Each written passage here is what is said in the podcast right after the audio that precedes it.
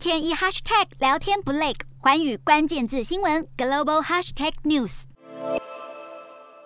欧盟执委会主席范德赖恩站在乌克兰总统泽伦斯基身边，亲眼看到战地里的万人众，露出惊吓神情。范德赖恩在八号亲自访查乌克兰造访百姓遭屠杀的布查镇。范德赖恩的到来被视为是乌克兰与欧盟关系的重大进展，甚至为乌国政府带来加入欧盟的一线曙光。Ukraine belongs to the European family. 范德赖恩手上拿的文件夹是加入欧盟必填的调查问卷，更是取得欧盟正式成员资格的众多复杂步骤之一。范德赖恩希望乌克兰在未来几周内能交回问卷，而泽伦斯基在表达感谢之余，也难得好心情的开了玩笑。We'll be ready with answers, Ursula, in one week.